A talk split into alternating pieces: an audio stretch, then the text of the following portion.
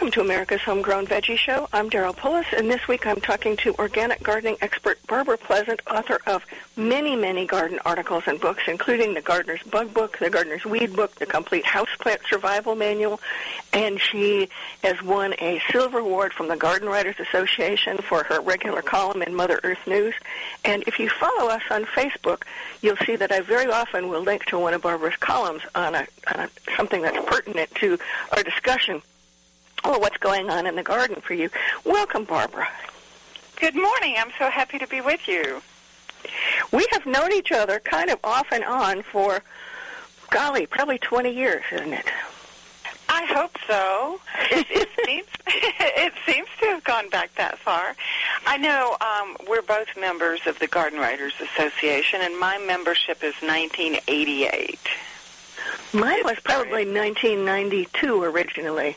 Um, you see, so it was probably we were mixing about, visiting gardens somewhere, um, and and that may have been it. Long, long time ago, there was a meeting in Mobile, which was my hometown, and I think it was the first garden writers meeting I went to. I didn't get to that one. But I do remember. I do remember that when I talked to you the first time, you were living in Alabama, and we were mm-hmm. talking about soils. And since then, now you were you grew up in Louisiana, did you? Someplace? No, I grew up in Mobile, down Mobile. on the Gulf Coast, and then lived most of my adult life in the Huntsville, Alabama area, which is Zone 7 in North Alabama. So I was there for 20 years, and, and then I've kind of migrated, and now I'm in the mountains of southwest Virginia. Is that, is, is that the closest, the coldest um, part of the world that you've lived in? Yes. you know, I did not see snow until I was 10 years old. Wow. And and I did not see real raspberries until I was 10 years old. We were visiting my aunt in Iowa and the red raspberries were ripe. And I thought this was heaven on earth. Oh, know. it is. The Midwest red raspberries. My grandmother had a patch out in between the two driveways. You know, they had a big long curved driveway on their farm. One driveway went to, to the barn and then it curved around to the house and then exited. And that whole center patch was full of red raspberries. I know, and it was just amazing. It was just amazing. A miracle. And see, now I live where I can grow not just red raspberries. I'm I'm a collector. I have like three different kinds right now. Um, the winter took one away. We we had a record cold this winter, and but I still have you know the the native black raspberries here in the mountains. Mm-hmm. The ones with the grayish bark and it turns kind of purpley in the spring. They're easy to identify. I have found that this time of year, if you top back the new canes at about six feet, it's like transforming um, them from, you know, uh, they, overnight they turn from being a wild thing into a domesticated berry because they put out so many laterals. And in in this area, they all survive winter, and and you get heavy production off these real lush bushes. I wonder if they would do down here in Georgia. I'm north of Atlanta, kind of in the foothills, and I love black raspberries too because we grew them up in New Jersey. Well, they grew themselves up in New Jersey. Yeah, and I have some, yeah. I have some black caps that my sister-in-law brought down when she moved here, but they are very small and seedy, and I don't know whether that's because they um, they need more winter chill, or whether she just grabbed a, you know, when she was digging, she just got one that wasn't very productive. Well, you know, if you were going to try them again, I would put them in the shade mm-hmm. because they really like these um, marginal areas. Uh, for example, uh, we have a really nice chicken house, and there was a dead, a big dead pine tree close enough that the top might have injured our beautiful chicken house, and so we had the dead tree topped and left the trunk, you know, the 30 mm-hmm. feet tall anyway, I'm, I'm getting off topic. We're not even talking. okay. We're talking. we're talking fruits and vegetables. That's what.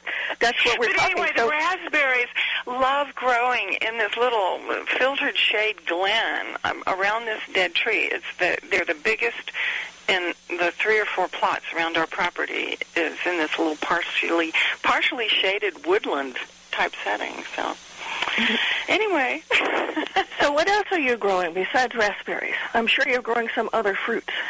well, right now we're picking blueberries. Um, every other morning, at least, it's it's the it's like a Buddhist practice, you know. Uh, before it gets too hot, before you have to start your work day, you have soggy feet from being out picking uh, the blueberries. Mm-hmm. We pick about 10 gallons and freeze them, and then we just let the birds have the rest. And um, But we're able to grow northern high bush blueberries, and these plants are about 15 years old, so they're in their prime and will remain so. But you know, I said I was from Mobile, so my brother down there has a beautiful stand of rabbit eye blueberries. And we compared, we did taste tests and all this stuff when I was commuting back and forth. My mom needed some extra time. And they're just as good, you know? But I, I, I don't know. I think that, to, to my taste anyway, I think the northern high bush blueberries are a little bit more blueberry-y if that can be a word, um, more intensely flavored, even though they tend to be smaller than the rabbit eyes. Well, no, the ones in in our garden are very large, and and in fact, the bushes are a little bit lank. And as part of this is because I should explain that our vegetable garden is tiered into a hillside. We're in the mountains at 2,600 feet, and you know, the more you improve soil, the more neutral it becomes. Mm-hmm. And I think because the blueberries are downhill of a main garden section that's constantly improved and constantly enriched with organic fertilizers and constantly mulched and in other words is constantly being nudged to probably be around six two six four something like that you know because unimproved soil here has a ph uh, right around five it's a rhododendron thicket. very familiar with that. Yes, very familiar. So, so I think that there is pH pressure coming down the hill, if that makes sense, and that the blueberries are constantly, even though we're in a, an acid soil situation, because of what's happening uphill and what's coming down every time it rains hard. We keep them in sawdust mulch and never get near. I don't use any kind of lime in that side of the garden, but I think they're under pH stress. well, it could be. And, it, and it, the difference in size may also be because my, the, uh, we didn't grow blueberries when I lived up north, but we would pick them, and you know, of course, they were out in the semi-woodland area, you know, cuts around new road cuts and things like that, right. and and of course, they hadn't gotten fertilized or anything, so that may be the difference. I don't know. We have. I think my, it is. I, I think it's fertility because I used to live in Pisgah Forest, North Carolina, and people, it, there were national forests just went on for miles and miles, and you mm-hmm. had to hike to the high blueberry fields. But people did; they tied milk cartons onto their belts and and hiked to these high balds that were just covered with wild blueberries. And uh, I didn't have to do that, but I would if I had to. In my younger days, I used to hike up there, and if I was lucky, I would be there when the blueberries were ripe.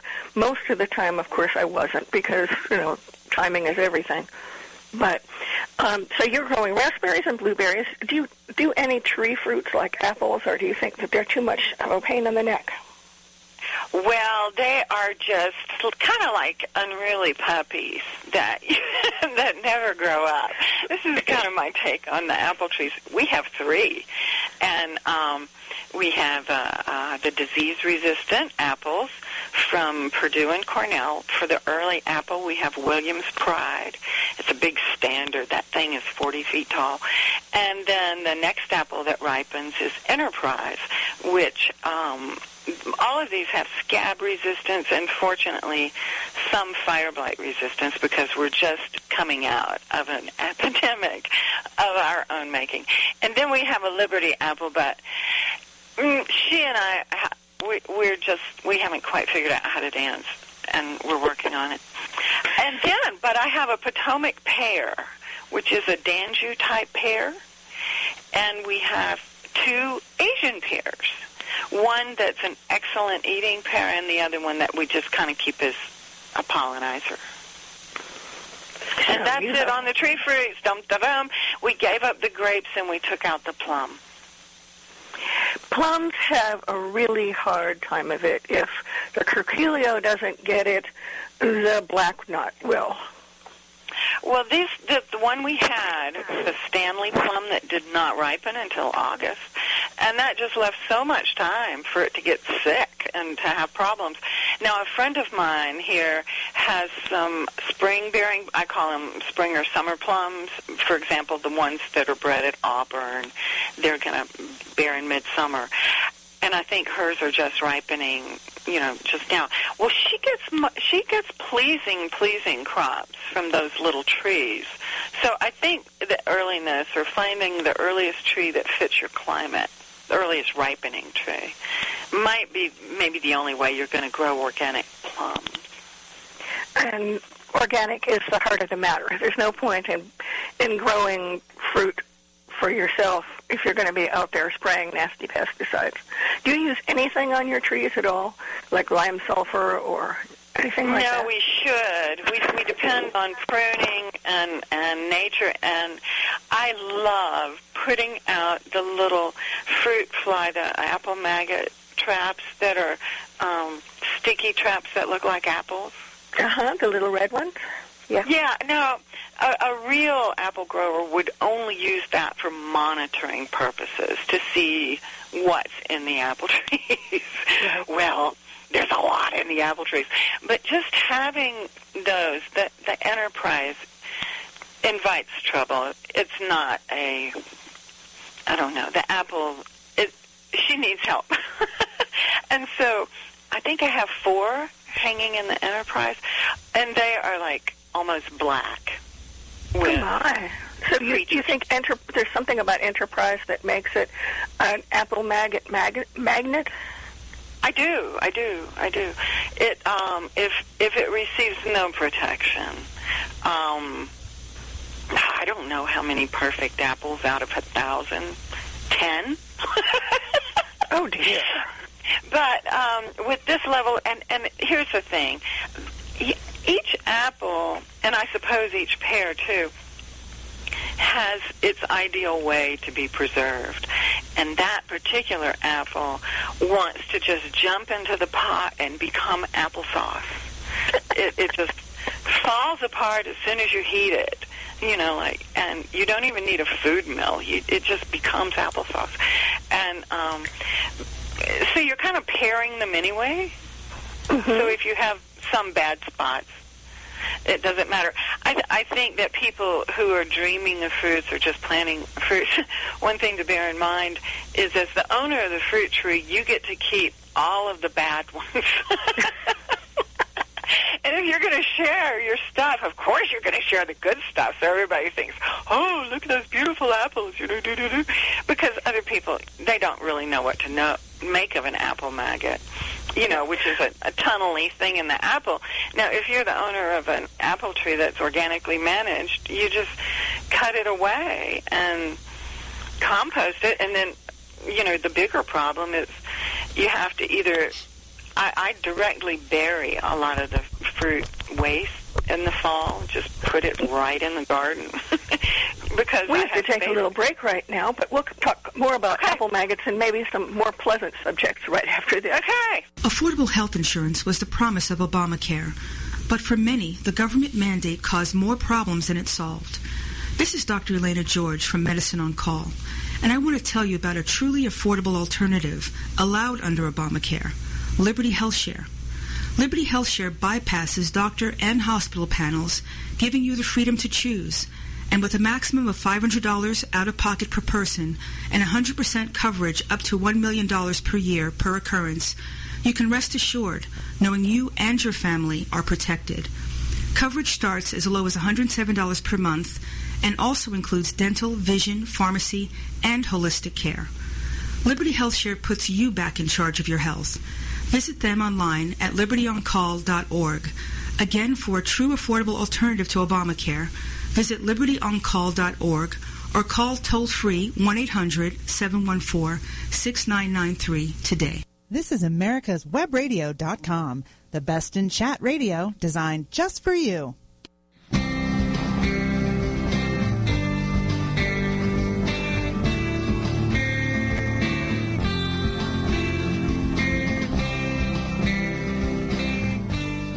Welcome back to America's Homegrown Veggie Show. My guest today is organic gardening expert Barbara Pleasant, and we were ta- just talking about an unpleasant subject, and that is apple maggots.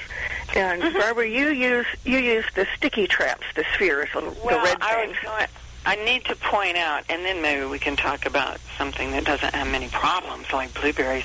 But um, these traps do come with a pheromone lure, so it's not just oh look, it looks like an apple. I think I'll go hurl myself onto the sticky stuff. They're they're attracted to the lure, to the uh, fake sticky apple by a scent that it it just attaches to the top of the apple with a little twisty thing, and um, boy, it, it seems to work. Now, is it would it be helpful to use those downwind of your trees, like we did for Japanese beetles, like it was recommended? I don't before think so, but boy, we are having Japanese beetle year here this year. They're on everything. Um, I don't think so. The instructions are to hang them 18 inches inside the canopy. Hmm. And it does make sense that if your psychology is to attract these, they're flies, is the parent of the pest you're trying to control. Mhm. And you know, they've got those big compound eyes. And so I got kind of excited when I started envisioning, ooh, what does this look like to one of these flies? wow! They're going to say, oh, it's July, it's August, this is great. And going, and go to the doom. Well, you know those red apple traps, um, or not apple traps, but the apple-looking things, apparently are good for people that have deer problems too. I have a couple of friends that were constantly getting their apples y- torn apart by the deer. I mean, deer would just eat them down to nubs, and so they had some apple traps, uh, apple maggot traps, and they hung those on the tree really, really early in spring. And when the deer bit them, apparently the deer did not like the sensation of plastic breaking in their mouth, Mhm. and they started avoiding them. I don't know Well, I it would tried work for everybody, but Yeah, I've hung some lookalikes. If you have an open container of tangle trap or other sticky material, um, you can't leave it just sitting around your house, or t- terrible accidents can happen. You know, if you get it on your hands, you have to get it off with oil. It's not pleasant. Mhm. to handle. And so, but um, I had these little redwood discs left from an abandoned craft project, and I hung those up, and they get no attention, you know, except they may be deterring the deer. Um, the deer get to be are getting to be a problem, but that happens. The the early apple tree started throwing fruit on the ground this week. It's the green. Um, gr- June drop. Yep. and it's beyond the June drop because the ripening time for this particular tree is first week of August. Um, so it's just, you know, immature, immature. I, I suppose if you were gathering every bit, you might collect some of those and just render pectin from them. If you wanted to do natural pectin, I think that those um, early green apples are really high in pectin. You would think they would pretty much have to be, because I remember we would always put a green apple in um, if we were making apple jelly. Yeah, oh, really? I had never thought Yeah. of putting some out and mixing them like that. Yeah, we yeah, so you and I are both. Yeah, we're both picking blueberries right now. Yep. Blueberries, I think, are about the easiest thing to grow. They don't Organic. bite you when you go to prune them, and Yeah. they are mostly pest-free, though occasionally we're we're getting some pests now, and and of course you can get mummy berry if you don't keep things clean. But mostly the birds take care of the cleanup afterwards, so So even well, what you type are on the you growing there north of Atlanta? Are, are you growing rabbit eyes or? I have some rabbit. Uh, my first planting was rabbit eyes, and that was in 1981, and they're they're kind of going downhill now.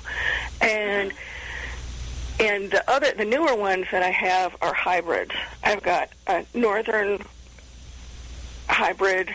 I, think one is one is cross a, a cross between a northern and a rabbit eye, and I've got a couple yeah, of there's, just there's regular northern ones.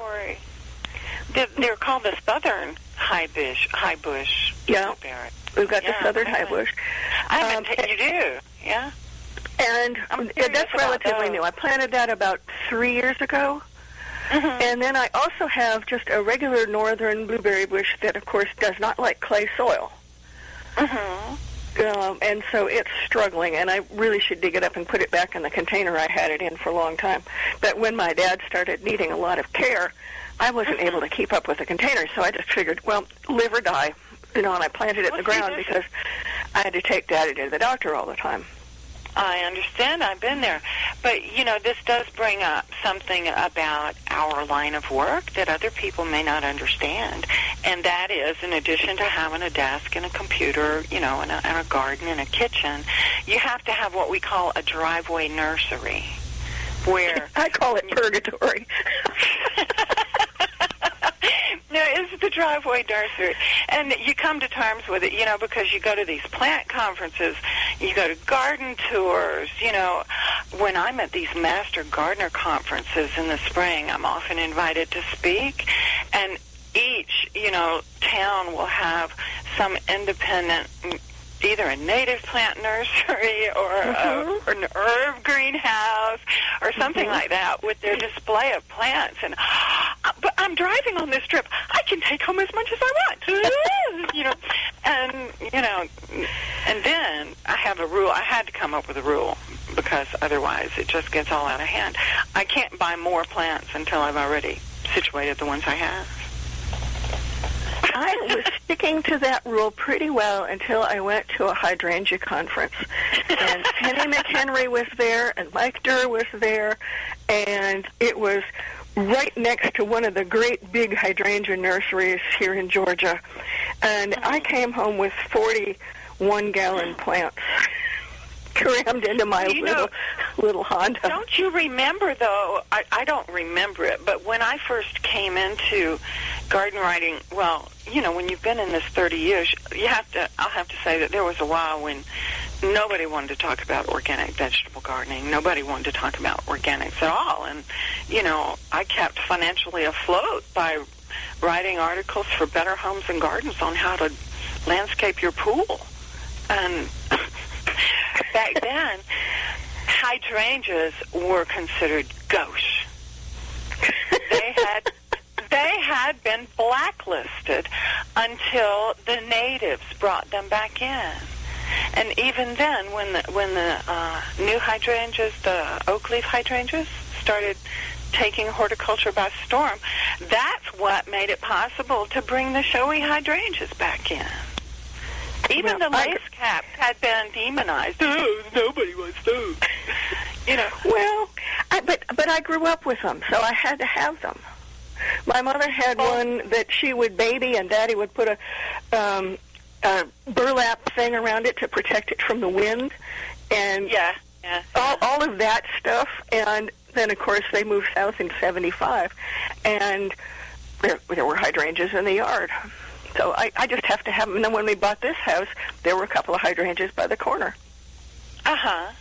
So I just Well, I, I help look after a little landscape here in Floyd. I guess you call it commercial. It's the Floyd Eco Village, and I did not put them in, but somebody put in the blue hydrangeas up against the building. See, I'm in zone six. They're really it's chancy. We we went to six below this winter, and I want you to know those suckers are in full bloom. That does not surprise me at all. Um, you know, the only thing I, that's wrong with the hydrangea is it doesn't have fruit on it. But you can dry them if you catch Yes, them at the can. right point and hang them. They make wonderful dried material.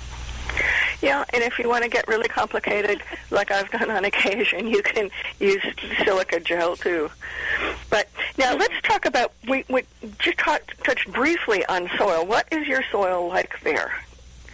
Is it, well, I did you, it it. It is- really clay or Yeah, it's clay.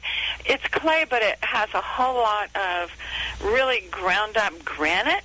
You know, like it's sparkly, and, Uh-huh. and the rock, the rock that we're on is granite, and so um, it's a strange, um, minerally imbalanced, I suppose. I'm not a chemist, and I don't um, generally embrace these philosophies some people have that you, you need to mineral and minerally balance and enrich your soil with this or that. We have some green sand that gets thrown about from time to time, and I compost constantly. Um, and but anyway, uh, I I think soils like mine do respond though. There's a, a a German guy here that grows or he's not all organic, but he's uh, a big believer in minerals, and that's like all he uses to grow blueberries, um, currants, and raspberries. And what kind of what kind of minerals are you? Oh, it's talking- technical. You know, it's it, it gets technical, and and this is the problem with minerals. But I do think that this granite red clay, whatever it is, it responds dramatically to organic matter. Um, I visited a garden recently, another hillside garden like mine, and they dug out the rock, the big rocks, and put um, wood chips on it. They did not understand then that you don't do that, but they did. And three years later, they have gorgeous soil. You know, it Oh, wasn't, yeah. it wasn't much for gardening at first, and now the wood chips are gone. And Yes. but what I'm saying is, uh, as leading up to my my other point, I think this soil has a good appetite for woody material. Um, if people disappeared tomorrow, the woods would take over in five years. You know, all these openings in the woods would be gone.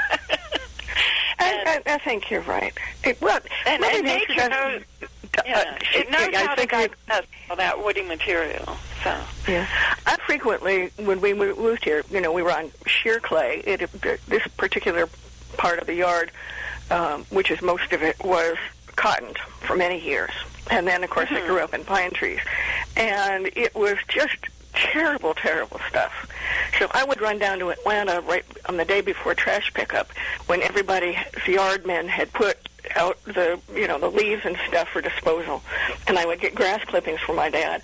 And whenever the power truck company truck was around, I would beg for a load of wood chips, and that's mm-hmm. how I improved my soil. And yeah, we have a sawmill nearby, and we can get you know different everything from sawdust to you know bark shavings, and we've used it all. And I keep coming back to sawdust. I think it's my favorite material. I used to use a lot of hay as mulch. What do you use as mulch now? Well, that's a problem. I very often now, I if I need extra mulch, I will use wheat straw because it's less likely to have been contaminated with persistent herbicides. But Dream uh, you know, I'm always I'm always wary of that too, and I make sure I'll plant a few, you know, lettuce or bean seeds in it to start with. Or make a little slurry of it, just to make sure that it isn't. We're going to have to take a little break know. Yeah, we're have to take a little break right now, but when we come back, let's talk a little bit about what we need to be doing in the garden. A lot of people are harvesting their spring crops and want to know what they can plant now. We'll be right back after this. This is America's Webradio.com, the best in chat radio designed just for you.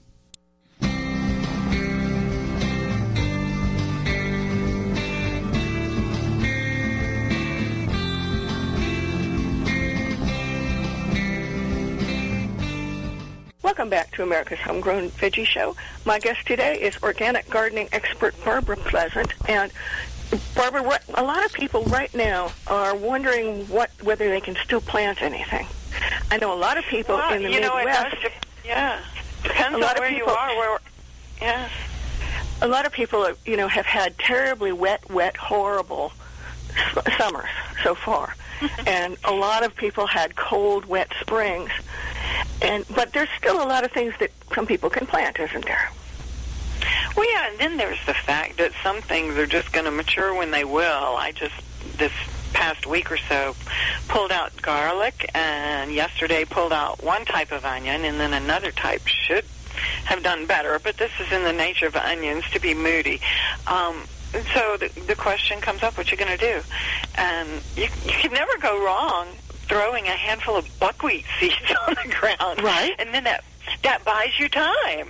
And sometimes I'll do a thin sowing of buckwheat when I know I'm going to be planting something, but I don't know what. And if it turns out to be something set out as a seedling, I can just pull out a hole in the buckwheat and put the seedling in.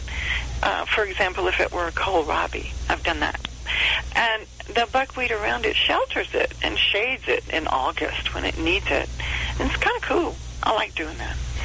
That's a really good tip. I've used buckwheat as a cover crop before, but I've never planted into it. Well, you know the great thing about uh, buckwheat is you can pull it out with one one finger. You know, it just it just comes right out, and um, so it's great for the bees too. The bees just love the stuff. I think it's a lovely plant. I really, it's a weird little plant. But in the meantime, because you don't know what the weather's going to be, and sometimes I find it easier to raise seedlings on the deck under an umbrella than pushing my luck and putting them out in the garden. But see where I am, um, I just put out Brussels sprouts last week in the row vacated by the garlic. And mm, I also had ready to go. Um, oh, I know. The deer came and ate the chard, and so that created an opportunity. Um, and I have seedlings of winter squash ready to pop into the ground. I'm surprised that you, you're doing Brussels sprouts so early. No, I've experimented with planting dates. I started with June 21. Nope, that was too late. I moved it back. And now I'm to June 1 as a seed starting date. And, and, but they're under a cover. Um, they're under a row cover. So, more and more things just to be on the safe side, I put them under a little row cover tunnel. Actually, this is not row cover. I, there's a, a cool fabric store here in Floyd, Virginia, where I live, called Schoolhouse Fabrics. It's in the old schoolhouse. And the whole basement, what used to be the cafeteria, is formal fabrics. There's a whole wall of tulle, T-U-L-L-E. Mm-hmm. And so, so I poked around until I found the cheapest, widest wedding fabric and bought 12 yards of it. Wow, it's that's pretty. It, it's well, it only costs a dollar seventy-five a yard, Hmm. and and and so it's prettier than row cover. Anything is prettier than row cover, even burlap. instead of instead of bandages, it looks like formal wear. I one of my gardening forum staffers lives in California, and she has problems with the birds eating her stuff. And she also went out to the fabric store and bought some tulle, and then made these cute little dressy. Um, they, they look like they're ready for a wedding. The pair Fine. of them. But you know, you don't even have to do that because good old clothespins, you know, like wooden clothespins Mhm. and tulle, you can do anything. You can gather it up and smush it and pop it with a clothespin. And but here's a new use. I haven't tried it. I'm passing it on. As as the lady was cutting the fabric for me um, last week, I she said, "Oh, I know. I was paying for it." And I said, "I don't need a bag. It's just going out in the garden." And she said, I know. The town wouldn't let us put an electric fence around our garden, so we just got a whole bunch of something like this and strung it up around the sides. so they have put up a, call it a sheet fence of Mhm. fabric. I see how it would work because you can hide things from deer. If they can't see it, they don't eat it. So if you just put an enclosure around a bed so that it's visually hidden, it's open at the top.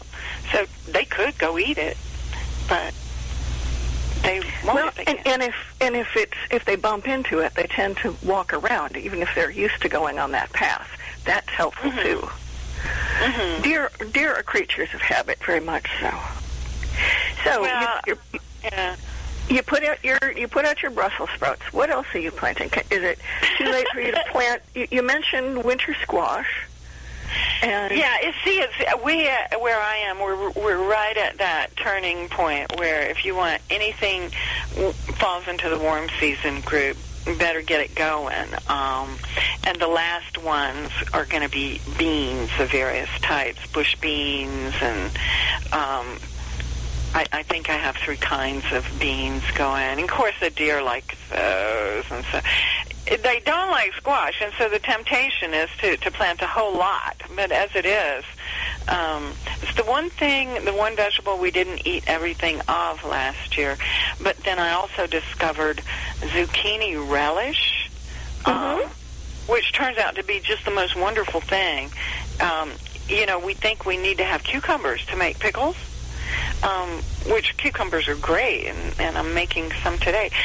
But um, g- just uh, what y- grating the zucchini and making it like it's sweet relish. Of course, I followed a published recipe and all this kind of stuff. And it's Yeah. got sugar and it's got vinegar and you know it's got all the safe stuff. But because zucchini are so productive, you know, it was great. Wow, and we liked it. it you know, we ate it all up. I used to make tons of that, and then there was also a zucchini uh, zucchini pineapple. You turn the zucchini into something that tasted like pineapple, and I would try to find that recipe and, and get it up here because it was great. And, and and like the pickles, it was great, especially for those zu- zucchini that turn into clubs overnight. You know, Yeah, if yeah, you yeah. if you're busy one day, if you're under a deadline and you don't get out there, or it's too hot or it's raining, and you you don't you had missed it the day before because it was so well hidden, and now boom, all of a sudden, you've got this baseball bat. You know, one thing I have found is that we do use up the dry zucchini. I dry it to leathery, so it's not really dried chips. When I blanch it first to tenderize it and set the nutrients, and then dry it until it's you know leathery, and then put that in the freezer. Now we eat all of that, but it's the frozen squash that I, I need to do less of because it just it gets Frozen watery. squash is just too watery. Though if you Yeah. put the container in a sieve when you thaw it out, that helps a lot, and then you can use the zucchini water to water your plants. So not all the Well, now that's a good idea. I think the ones we did eat, I ended up, um, when you have a lot, I just put it in like the biggest baking pan I had, and put a bunch of interesting spices on it, and and just baked it, and then drained it and froze it, and that turned out pretty good. Oh, that's a that's a good tip for people. Now, do you not have um, squash vine borers there? Well, I don't know. Um, I have had them in the past, and usually we would have them by now. And I was just looking closely at the squash this morning. I have um, a mix of hybrids and open pollinated because one of those things I have found, for example, with good old yellow crookneck open pollinated, mm-hmm. is that once it sets that first crop, assuming it makes it through the squash borers, it does a second wind. It starts mm-hmm. throwing out usually two new stems. And so, you know, you and I have been doing this a long time, so we know to watch for these things. And okay, this is it. And if we get a soaking rain this afternoon, and we escape the borers, we're we're set. And when you know, people want to take sides on that whole hybrid versus open pollinated question, and there is a place for everything. Is my belief. I think my garden's about fifty-fifty at this point, but that's that's one of my OPs I like. But I think one of the zucchinis may be having a a squash borer. But um, the chickens range in the same area as the squash, and the chickens are not interested in squash whatsoever. Um, Really? But it, but it may help just the general bug balance. I'm not seeing any squash, but early, I handpicked maybe a half dozen squash bugs, and haven't seen the first egg cluster yet. So I wonder if um, but between the hard winter and the chickens. I only have a flock of five, you know, five laying hens. They, for example, they I I have grass clipping mulch under my peppers. The peppers are doing great, but they continually go and scratch up the mulch. So, are they doing harm or good? I don't know. I figure the extra fertilization there is fine, and I just when my chickens would free range, I would just kick the mulch back underneath, and I'd say, well, the, the mulch is well aerated. but what I don't like is when the chickens get into my tomatoes, and I guess because you know years ago when I first started having chickens, I would toss all the extra um, zucchini and stuff like that to them and cucumbers. So I think that has been passed on from generation to generation, and my chickens will eat squash and no, they will eat squash and cucumbers. No, Yep. but now the moment a tomato starts turning color, they are on it. So Yep. I have to keep them away from from the low set. So Well, and how do you do that? Do you pen, pen them in, or do you pen in your vegetables? I pen in the vegetables. Um, uh, there is this stuff that I get at the local feed store. It's a it looks like chicken wire, but it's made out of polyester, so it's plastic chicken wire. And I can, you know, enclose a 20 by 35 foot section of garden in 10 minutes. Um, and it, because if they just walk up to it and see it in front of their eyes, they don't go in there. And uh, it also keeps the dogs from accidentally charging across areas. It's very important, especially when you have large hounds.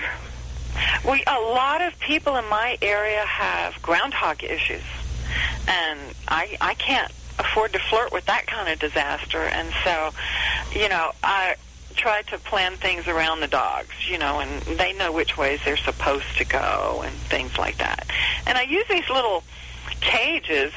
Um, okay, if you took a piece of wire fencing and it's six feet long and five feet wide, and you just lay it on the ground, so now you've got a rectangle, mm-hmm. and you cut two slits in opposite ends so that you're making it into a box, the same way a box would be cut.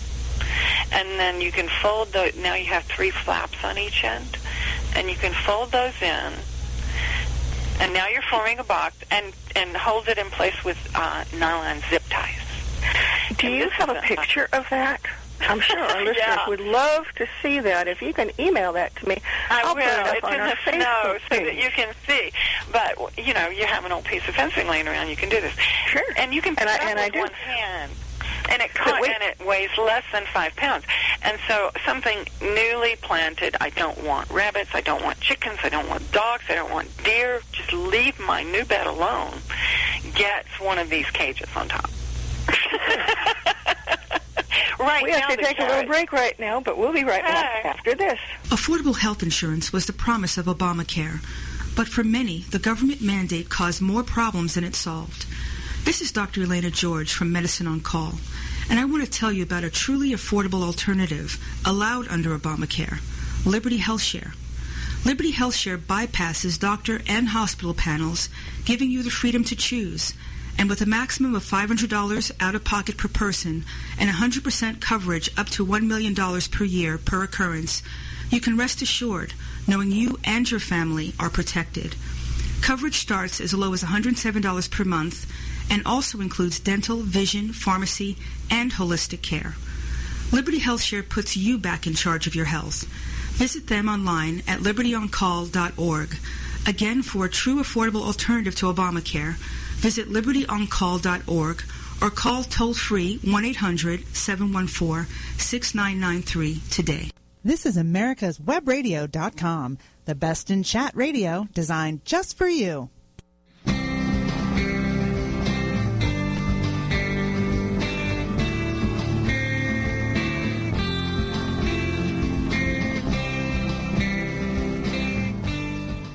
Welcome back to America's Homegrown Veggie Show. I'm Daryl Pullis, and this week I'm talking to organic gardening expert Barbara Pleasant. And right before the break, she was telling us about the enclosures she makes to keep her new plants from being eaten.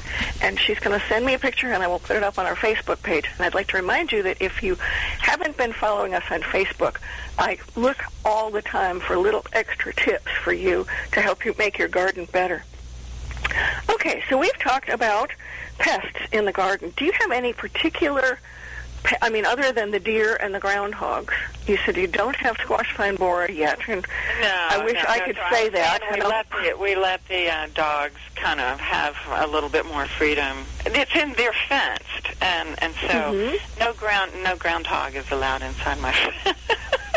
but the Japanese beetles are bad this year. Really, I've seen one, and I credit that to a couple of things. One, of course, is that they Japanese beetles like to uh, lay their eggs in moist soil in sunny areas, and our yard has gotten quite a bit shadier. And the other is when we first moved here, and the Japanese beetles finally came. It was one of the first years we, we after we moved here. The Japanese beetles made it down from the Mid-Atlantic down to Georgia, and I bought milky spore for everybody in the neighborhood. It cost me a whole oh, bunch. how nice of you! Well, I didn't. You know, they would ask me, knowing you know that I was on the radio. Um, they would ask me what to do about it, and and or what they were. That was the first question because nobody here had seen them, and so I just suggested we do that, and I got the milky spore, and that really cut it down. You could tell after that first year. The other thing that helped in some years, we- we're just coming off.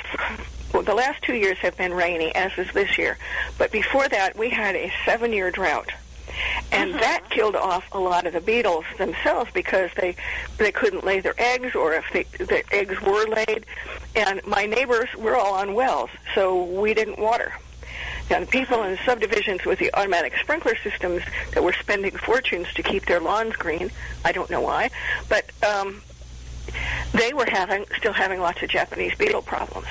Mm, okay. So that's a couple of strategies for them. I'm surprised that you have them because you're mostly in the woods, aren't you? We're an opening in the woods, and um, interestingly, we sh- we should have problems with uh, brown marmorated stink bugs in the garden. You know, the new pest, and they're horrible in the house all winter long. It's just eh, the stink bugs. But I have yet to see one damaging anything in my. Oh, you lucky you. I had them, they moved in here, I think, last year or the year before. And while they're not in epic proportions like they were for one of my other garden forum staffers, she lives in Maryland, and a couple of years ago, they damaged everything. They were on the apples, the, um, her I know, I know. fruits I- like the I grow- Right. blueberries. I grow sunflowers. I grow many more sunflowers than I should. They grow themselves. It's a question of how many do you allow to grow. Mhm. Um, and because they're supposed to be a good indicator of if, if you know, the beetles d- decide to forsake the, uh, we're in a mixed poplar forest, and I think there's, they must be, you know, they are petiole suckers. If they have their uh, preference. That's what they want. They want to suck on that little um, piece of tissue that attaches the stem to the uh, leaf. The, it's a part of the leaf. You know what I'm talking about, but I'm trying to describe it for other people. and so my theory is that they get up in the poplar trees, and because you know there's a list of like 300 plants that they can feed on. Uh-huh. Uh-huh. I was just reading an article about them, and they've discovered that in the woods they prefer um, redbud and wild cherries. And Well, we have a lot of wild cherry, so that could be a host yeah, tree. and, and they use that for their staging. I'm glad you, you. I'm glad you haven't seen them in the garden. We've got them in the garden, and the other day I saw stink bug on my raspberry, but he dropped too fast for me to tell whether it was brown marmorated or you know one of the kind of normal stink bugs that we've always had. Yeah, right. Um, and I will right. put up posters, so uh, pictures on our Facebook page to let people know what um, what they look like because they're very You know, another definitely. another plant that's supposed to be useful is to put like a purple millet in a pot, and apparently if see, I, I think that having sentinel plants um, is important, so you'll know if they're there, because then you could use row covers to protect tomatoes, you know, or, or something. You could you could do something. Another thing, and I know that they're gonna we're gonna run out of time, so I have to mention this. Um, when they are when the stink bugs are actively feeding on a flower, and they love cleome. So if you wanted to be strategic, you would plant some cleome in a distant part of your yard, and then when they start feeding on it, if you pop a trap there, they you will catch them. But if they're on your tomatoes, you know, there's a study from the University of Maryland saying you'll make damage worse by putting a trap anywhere near your vegetable garden. Sure. Well, I remember we, talking, we were talking about Japanese beetles a little while back, but I remember a client that called me because she was in the middle of the woods. There was no reason why she should have Japanese beetles. Um, it, but she had some roses in her in the sunny spot in her yard, and what she had done was she put a Japanese beetle trap right next to her roses, and of course every every beetle in the world could smell it and came running through the woods to get to hers. And You know, that, my- that was the only bunch of Japanese beetles that I saw any place in that neighborhood, except in the very first yard that was all open. It was one of the last mm-hmm. houses built right on the corner, and it was all open. And she had the Japanese beetles. It was and tons of them. She had already gotten an entire trash can full of them. Wow, that's a lot. You know, I'm a um, a member of a crazy little garden group, and we're trying to monitor any monarchs that we see because their population. They used to be common here during the summer, but now we see them as fall migrants, and there are very few summer colonies. Um, and anyway, so I was in this natural area on the Blue Ridge Parkway checking the milkweed to see if there were any caterpillars on any of it. I could not believe how many Japanese beetles were in this, you know, native Oh, plant wow. preserve, just dining away on the milkweed. Not the not the leaves. They were eating. They were in the flowers, uh, doing, Hmm. you know, the sex party, rock and roll thing they do. But Yes. um, Everybody that you know, you're not Japanese supposed to eat. You're that. not supposed to eat and fornicate at the same time. The Japanese beetles don't know that. Barbara, we've only got about five minutes left, so I want to make sure that people know where you are, where your books are, where your award-winning blog is, and all that kind of good stuff. Oh, thank you so much. I stay busy. All my uh, books, um, all my good books are with Storey um, Publishing, and it's a, it's a wonderful publisher, and they're widely available on Amazon and hopefully in your favorite bookstore. Let's try to keep those retail bookstores in business. Yes. And then I blog every two weeks at growveg.com, um, which is a garden planning software company, but it's also an international conversation in vegetable gardening because it's about half Americans and the other half are Europeans uh, from Great Britain, France, Spain, and um, it's a it's a kind of you get interesting um, things going there. The, I have an old blog there, Time to Make Homemade Pickles. And I think it ran right about this time of year. And it has like 90 comments. And, and you get to see Wow. the, mag- the magic of pickles comes alive in the comments thread.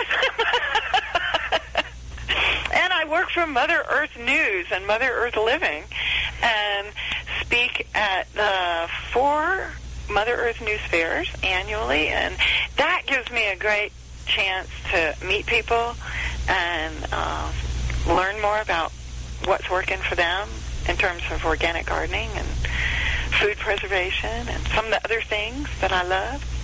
And you get to meet cool people that garden. Yeah, yeah, yeah, yeah. And it, you Yeah. know, it kind of, I don't like long distance traveling too much. Uh, You know, I I gave up the West Coast one, although I loved visiting the West Coast, but it's so energy intensive that I kind of stick. Besides, horticultural expertise only translates um, so far geographically, and with the Mother Earth News Fairs, I'll use we, even though I don't help plan the things. But I think that there's a group mentality of all of us that have been involved from the beginning. Is you want everybody who comes to the fair to leave with a hundred new things that Mhm. they didn't know they were going to learn. And so the more really focused information for that region that you can provide is, is better. So. So I assume you were at the Mother Earth News Fair in Asheville, but didn't get out to the West Coast one that was what just last week. No, I did not. It's in June. It's in um, uh, Oregon now. It used to be in Washington. And so the next one coming up is north of Milwaukee, Wisconsin. It's the first time ever in that region in the upper Midwest. And it, it, uh, James Duff, who runs that stuff from, for Ogden Publications for Mother News Fair, he's from Wisconsin. And I have said, you know, the people in the upper Midwest are just really hands-on in terms of empowering their communities, you know, and, and um, you know, developing local food economies. And I think they would really show up, and I think we're going to be slammed. You said north of Mil- uh, north of Milwaukee. Where north of Milwaukee? Um, it, it, there's a small town I think called West Bend, and um, this is a facility. It's I think it's the Washington County Fairgrounds facility. Most people in that area are familiar with it. So it's driving distance from Chicago, and I think it's. But but uh, you know mostly. Maybe you've had this observation too you get out in the country in in the Midwest, Upper Midwest, and you're going to encounter some really empowering local communities. You really will.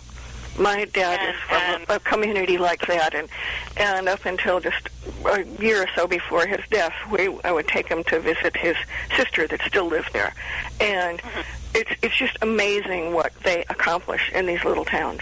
I, I'm completely blown right. away by it. See, I, I live in one, and and I'm part of two community groups, and it's a time commitment. If you're going to live in a dynamic town like everybody else wants to live in, you give it, you work for it. You know, it doesn't come for free. But that's been a way of life in in the region we're talking about, and and it hasn't been in the South you know, you kind of a follower mentality down here. But they kind of said, wait a minute, we're going to make, we're going to live the way we think we should, you know. And I, I'm really looking forward to it. Well, good. And is there one more this year? We mentioned. Oh, there's two more. There's then, there, then there's the original site, which is at the Seven Springs Ski Resort in western Pennsylvania. That's south of Pittsburgh, about an hour south of Pittsburgh. And you know, this is that was the original fair site, and it's turned into an institution. Some families rent; they have cottages and chalets in, addi- in addition to motel rooms. They'll they'll turn it into a family reunion thing. I and, that's and go to the fair during the day and, and hang out. And, uh, and, that, that's great. Well, I, and then the, we're the almost out of town, almost yeah. out of time. I want to let everybody know that I will put this stuff up on Facebook for you, and I'll link to Barbara's um, blogs and one of the Amazon links to to her pages of books. And Barbara, it's been a lot of fun, and I hope we can do this again sometime. Okay, I'm going to send you the picture of the cage too. That will be wonderful. Thank you for listening to America's Homegrown Veggie Show. We'll be back talking more gardening next week, and I hope you'll join us. You're listening to America'sWebRadio.com, the pioneer and leader in chat radio. Thank you for listening.